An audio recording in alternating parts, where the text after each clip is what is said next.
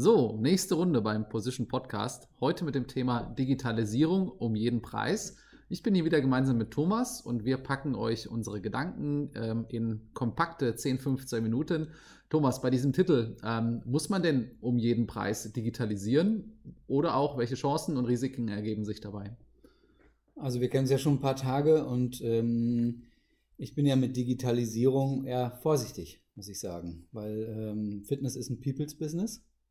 Das heißt, ein Geschäft von Mensch zu Mensch. Und äh, daran kann und darf sich zumindest auch in unserem Qualitätssegment in Zukunft sich ändern. Deshalb muss man sich ja fragen, okay, wir sind ein People's Business. Und was bedeutet Digitalisierung überhaupt?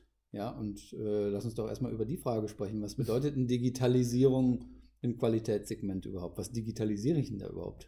Digitalisierung ist ja ein riesiger Begriff. Ja. Das kann ja alles sein und kann nicht sein. Genau. Und äh, der eine versteht Digitalisierung als Möglichkeit der Ü3, der andere äh, sieht Digitalisierung, um äh, Kosten einzusparen oder um ähm, den Service am Kunden zu verbessern, Wartezeiten zu reduzieren, effektiver zu werden. Also Digitalisierung kann ja im Unternehmen alles bedeuten und gleichzeitig nichts. Ja, aber ähm, wenn ich mir die Frage stelle, was digitalisiere ich, dann nicht den Kern der Dienstleistung, die Mensch-zu-Mensch-Beziehung.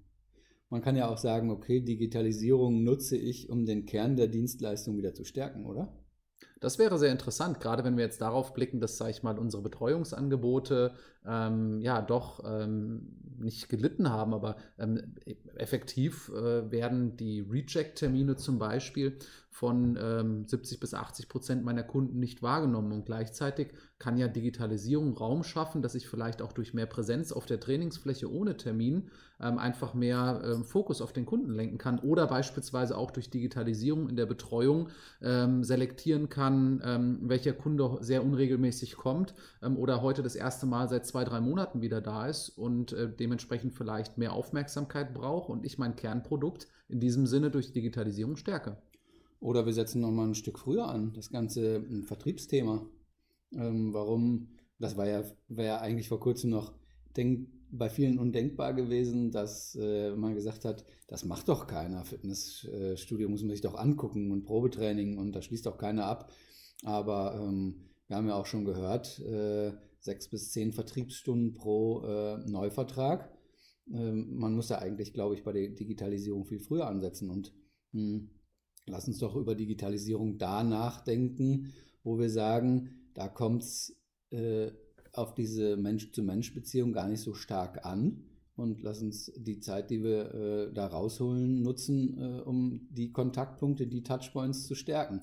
Das heißt, für mich ist so ein Vertriebsthema, ähm, wie wird jemand überhaupt Mitglied, auch schon würdig zumindest darüber nachzudenken.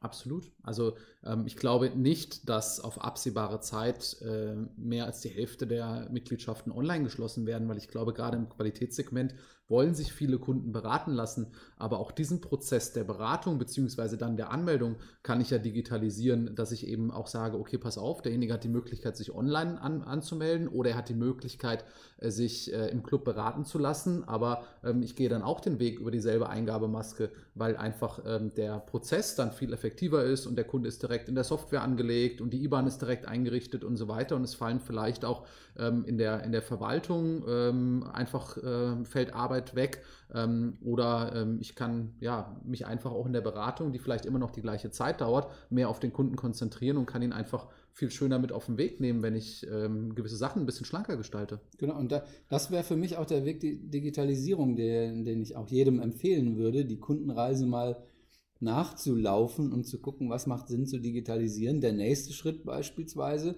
das heißt, ähm, der Kunde kommt in den Club, da haben wir den Welcome-Termin und äh, ein herzliches Willkommen ist nicht zu digitalisieren. Richtig. Ja, also da muss ein Mensch warten, der äh, freudestrahlend sagt, ich habe mich schon auf Sie gefreut und jetzt möchte ich Ihnen das alles mal zeigen.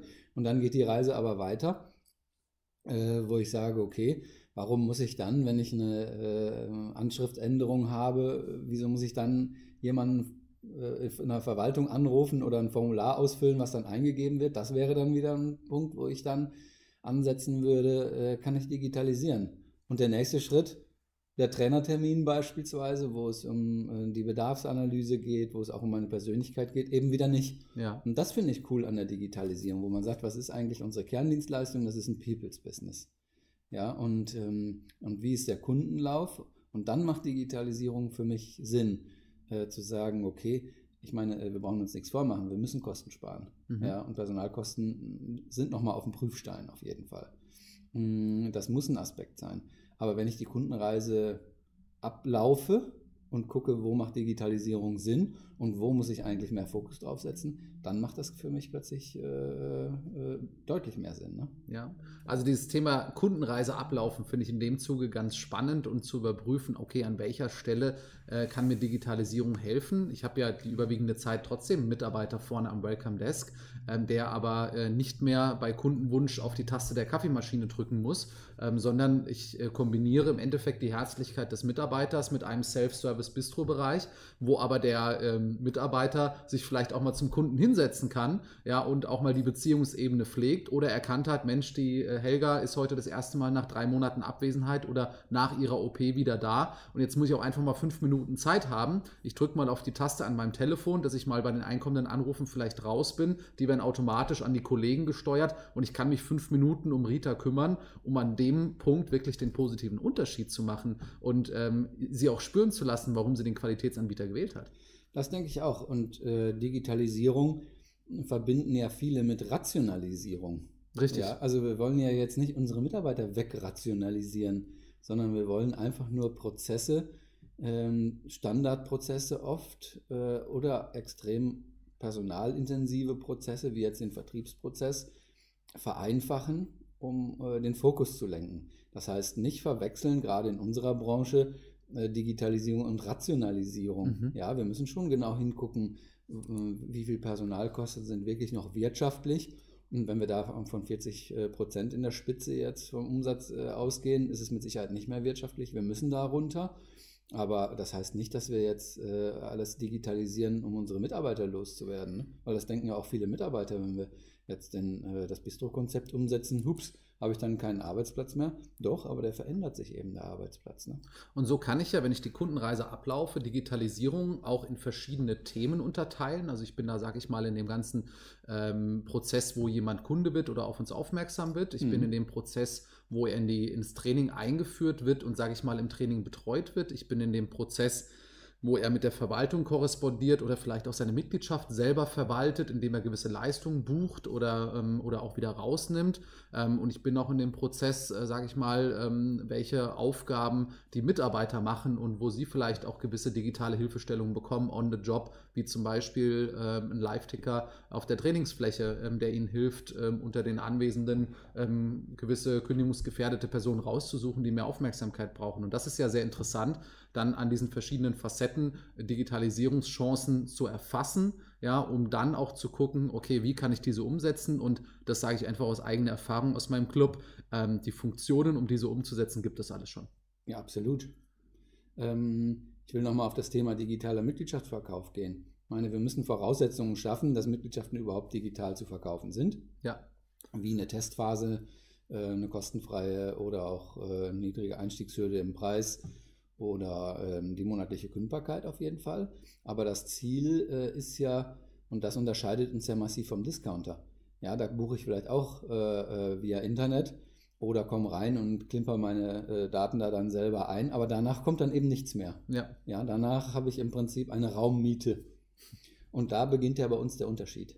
Ja, das heißt, der Trainerkontakt ähm, ist nach wie vor wichtig. Die Trainingsbetreuung, der terminfreie Trainer, die Vielfältigkeit der Angebote.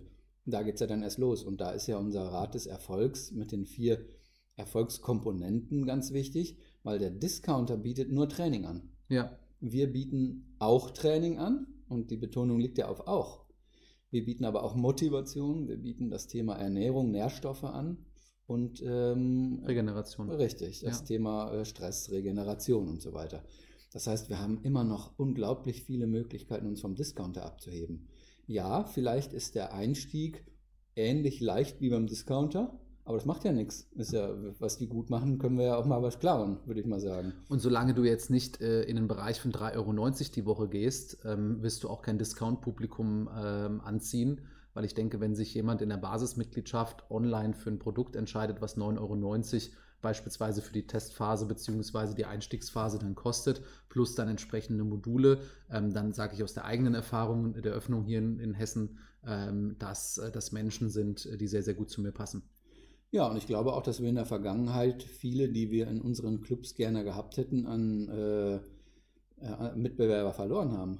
Ja. Weil ähm, es will nun mal nicht jeder die All-Inclusive-Mitgliedschaft haben. Ne? Und äh, wenn ich jetzt äh, ein jüngeres Mitglied habe, was jetzt vielleicht tendenziell eher äh, im Plate-Loaded-Bereich ähm, trainieren möchte und dann aber noch die Eiweißflat dazu bucht, ist es für mich auch, äh, und die Getränkeflat meinetwegen, ist für mich auch ein attraktiver Beitrag, aber den hätte ich vielleicht sonst verloren. Ja.